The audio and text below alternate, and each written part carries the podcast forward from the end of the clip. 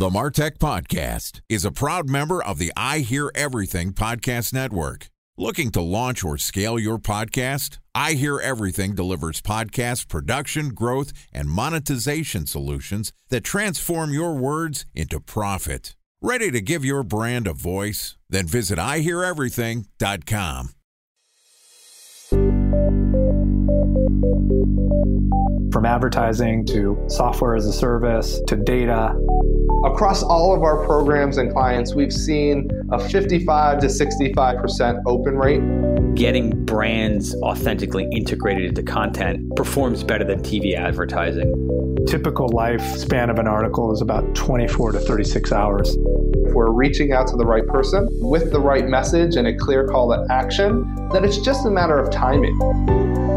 Welcome to the Martech Podcast, a Ben J. Shap LLC production. In this podcast, you'll hear the stories of world class marketers that use technology to drive business results and achieve career success. We'll unearth the real world experiences of some of the brightest minds in the marketing and technology space so you can learn the tools, tips, and tricks they've learned along the way. Now, here's the host of the Martech Podcast, Benjamin Shapiro. Welcome back to the Martech Podcast. Today we're going to discuss how big brands utilize their brand equity. Joining us again today is Alan Adamson, who is the co founder of Metaforce, which is a marketing agency comprised of an elite team of the industry's best talent with cross platform experts in strategy, go to market planning, branding, creative, digital, performance, marketing, and production. And yesterday, Alan and I had a really interesting conversation about why strong brand awareness won't help growing companies like Uber and WeWork. And today, we're going to turn the conversation towards maturing companies with maturing product lines and talk about why the new iPhones should do just fine. Okay, here's the rest of my conversation with Alan Adamson, co founder at Metaforce. Alan, welcome back to the Martech podcast. Thanks for inviting me. Glad to have you back here. Yesterday, we talked about how growing brands need to have some sort of connection between their business model and their brand. And when that connection gets out of sync, you end up with the type of problems that Uber and WeWork have, where at scale, all of a sudden, people start questioning why they should be working with you, what your company is about. When we look at the opposite side of the spectrum, the brands that have successfully scaled and achieved incredible success, how do you think about continuing to leverage your previous brand equity? Let's use the iPhone as an example. How do you feel the future of the iPhone and that business is going to continue to do?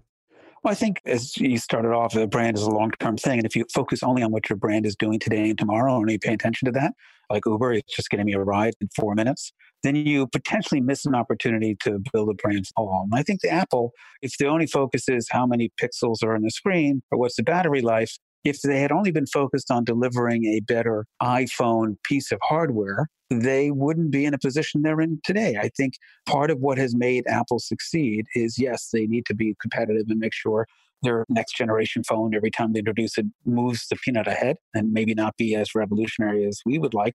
But they zoomed out a bit. They zoomed out to say, what else does Apple stand for? Not just better battery life and more processing speed. I think that's the interesting thing about that maturing business is, you know, we talked about Uber becoming a commodity and how when there was product parity between Uber and Lyft, all of a sudden the spotlight was pointed towards their brand and, and it became a negative attribute. When you look at a company like Apple, I don't know if there's a huge difference between the Android Pixel phone, Samsung's phones, and the iPhones anymore. They're all relatively the same but people still gravitate towards Apple because of what the brand stands for. How did they get to this point? Well, I think they started with an idea that was not tied to a piece of hardware and technology. A piece of Appleness to me has always been I don't think I've ever read an Apple instruction manual for any product I've ever done. I just pick it up and I try to figure it out. So I think part of the core of Appleness is if I use an Apple I will be able to master it and do it, not I will be stuck on the phone with customer care in a queue. To me, part of this is the product stickiness, and people are so invested in the brand and in the identity that it becomes not necessarily a product decision, but it becomes a personal positioning. I'm an Apple person. Well, when you bought into the ecosystem and it becomes stickier and harder to change. If you're not only talking about a phone, you're talking about earpods, you're talking about a computer, you're talking about Apple TV. So they've zoomed out a bit. And of course, the software and the apps and that whole ecosystem keeps you stuck a little bit, even if you want to change. I honestly have some concerns about being a, I'm using air quotes that nobody can see, but being an Apple guy. I have the Apple TV. I'm one of the few people on the planet that actually uses the Home Pod of all things. And I know that it's not necessarily the best product. I'm sure that the Amazon Alexa or the Google Home is a more feature rich product. But the problem becomes it would be the one product that I have that is outside of the ecosystem. And there's the question of how all of those things play together. I do want some sort of a home voice activated service, but it's just hard to step away and have one product line that's different than everything else that you have. Talk to me about from a brand perspective, why am I stuck? The big challenge in many, many technology brands, and I use lots of them and do a lot of work in the category, is that technology is not always simple and easy. Things go wrong. And if it's, you know, double click F5, 6 to get your screen back, that's not as intuitive as dragging and saying, Siri, get my screen back. So I think part of the intuition that technology has to be simple because no one wants to feel like an idiot asking their kid how to, how to use something, I think it's still valid. And the more dependent consumers' lives get on technology, the more the need for making sure I can use it. So let's talk a little bit about how Apple got into this position where they're in an industry where my in laws and my parents need to call me for figuring out how to unlock their iPhone every once in a while. And because they're in a complex and broad industry, they've somehow been able to position themselves as the easiest to use. How did Apple get to this point? That sums it up really nicely then because they started with introducing products probably for the first iPod that you didn't have to read instructions to use. The computers were more intuitive than the PC counterparts. And then they continued and said, look, what's going to be important is, yes, having products that are intuitive and idiot proof, but also having a place to go for help. And as technology has become more mission critical, when my dad has a problem on his Mac, I'll try over the phone to tell him to do something and turn it on and off. But I also know that I'll say, Dad, just go to the Genius Bar, make an appointment. And I've been at the Genius Bar where the Apple employees are spending oodles of time with people that barely can plug in an appliance, much less work on a computer. And they're patient and they are bringing them along. And so that ability to provide customer care is, I think, zooming out and saying that's the differentiator as to why Apple doesn't necessarily need to convince you to buy their new iPhone based on a 15 minute increase in battery life.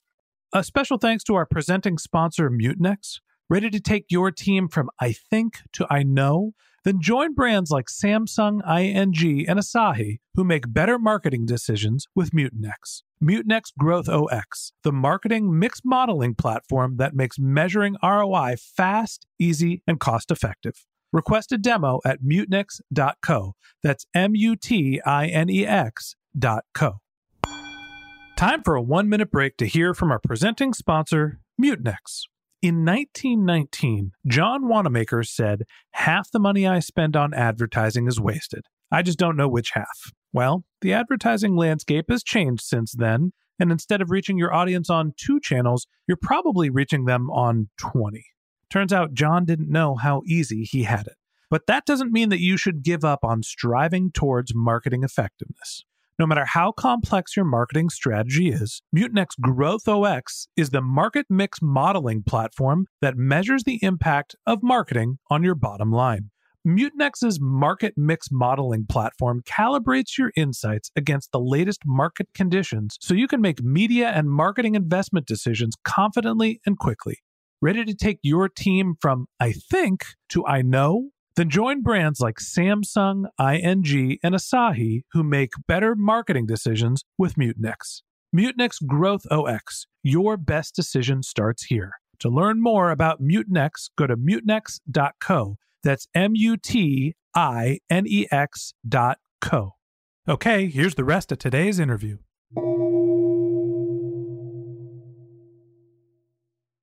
I understand what you're saying, and that Apple, as a product line, has support and they have a product for virtually everything that you would need for technology.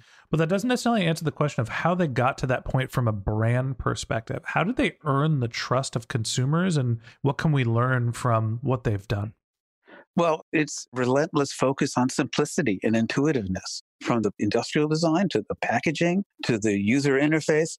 They have, for the most part, kept it simple, stupid. And in a world of you of becoming more and more dependent on technology, it used to be my phone doesn't work, so I can't call somebody. But now, if your phone doesn't work, you can't do business. It's mission critical. I can't get home. Right. I can't open my front door. I can't even drive anymore unless I, you know, open my phone and open Waze up. So I think that owning the high ground in terms of simplicity, ease of use, and when you call customer care now, the Apple experience for the phone support is getting better and better every year because some of its technology, they of course can screen share, but their attitude and their commitment to solving your problem has dramatically increased. So they become a partner in your business and your partner in your life more than just a supplier of a piece of hardware.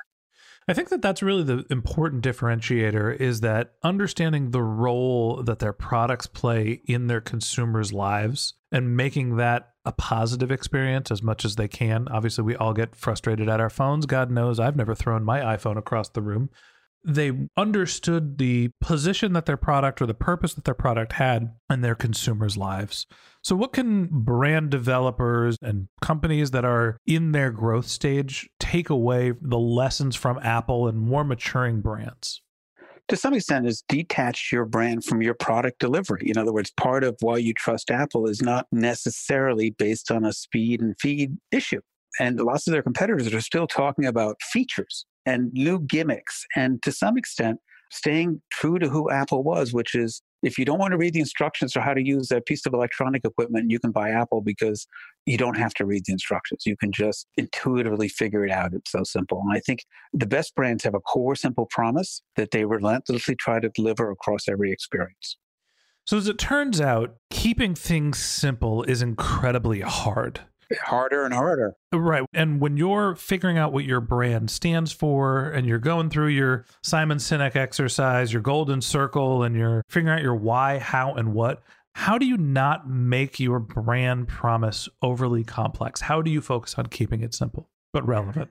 Yeah, and that's one of the biggest ailments for any company because companies want to be collaborative and everyone gets to have their word. And you write a brand platform and everyone says, oh, we'll be a little friendly, but we'll be a little serious and we'll be a little fun.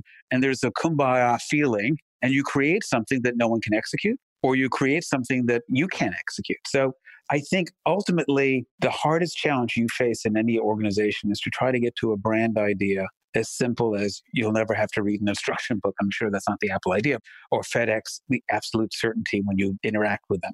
And the longer your brand promise, the longer your brand narrative, the longer your brand proof points are, if you end up with a full page of stuff and everyone gets their piece of it, you can be sure it will crash at liftoff. So, we started this conversation talking about why you think the Apple iPhones will continue to do well at some point you have to face the fact that you have product parity. And honestly, I have questions about whether I have the best phone or not. I'm sure there are better phones, better price value relationships, more features, better screens, lighter weight. I think Apple is struggling to stay parity with the number of toys on the marketplace. But as you mentioned earlier on, yes, they have to tie because you can't be behind and get close to tying. And then they have to focus on where they can win, which is making the ecosystem more coherent, looping you around, surrounding you, and making it easier and easier when something goes wrong. Technology is great until it doesn't work. And the proof point for technology is not how well it works in the store when the salesperson hands it to you. It's how well it works when you're 11 o'clock on a Sunday night trying to get out that PowerPoint deck and everything is crashing, or how much help you can get. I think what's interesting about this is Apple is essentially not a innovator at this point, right? They're able to copy some of the features and figure out what other people like from their competitors and launch them in their next phone because they have a brand advantage and because they have such market penetration, they don't have to be first to market anymore. They just have to give a better experience overall and zoom out. And their competitors know it. In New York last year, you saw Samsung trucks pop up on the corner where you could go in and get help on your Samsung phone. And it was like an Apple store out of a fast food truck. And it was all right, but it was a long shot from making an appointment to sitting at a table and being able to go into the Apple store and have them put a screen protector on or teach you how to use FaceTime. I think the big question is, you know, when you're working in this position like Apple and you have a brand advantage and you don't have to be focused on necessarily product innovation and you're not specifically focused on being price competitive, how do you maintain that advantage?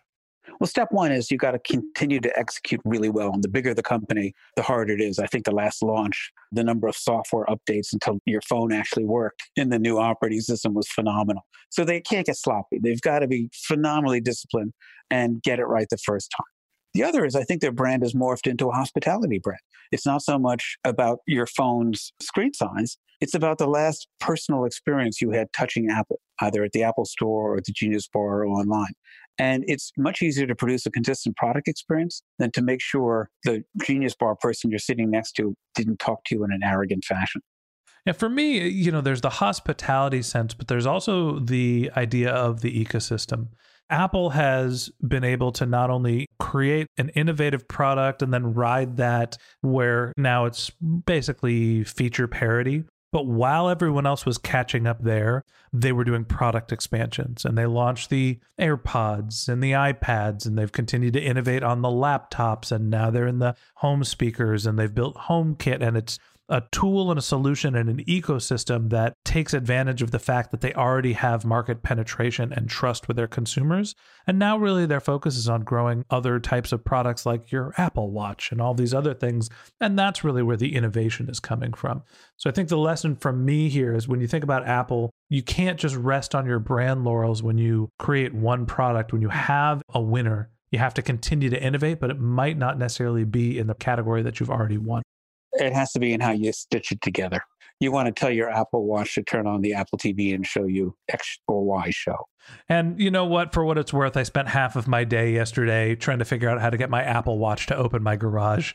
this is the ecosystem I'm talking about. It's the world we live in. And hopefully, Apple will continue to innovate and make that a little easier. Exactly. And they got to get those details right because if they can't keep their happiest customers delighted in a word of mouth world, you're not going to say, Hey, let me tell you what I did. I got the Apple Watch to open my garage door. And that's what's going to drive their business. Once you said I you did it in five minutes and you love it, that's what their brand is driven by, not so much now you can do it.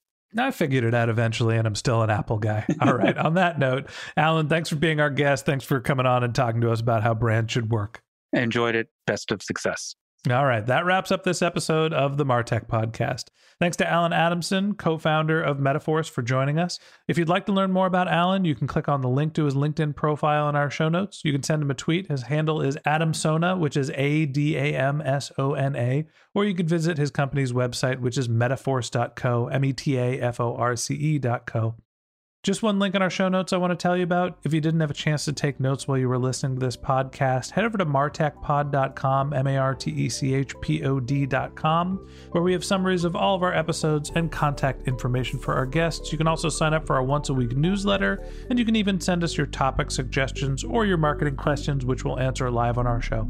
Of course, you can also reach out on social media. Our handle is MartechPod on LinkedIn, Twitter, Facebook, Instagram, pretty much everywhere, or you can contact me directly. My handle is Ben J. Shap, B E N J S H A P.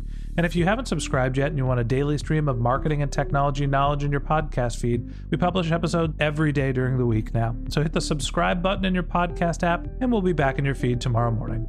All right, that's it for today. But until next time, my advice is to just focus on keeping your customers happy.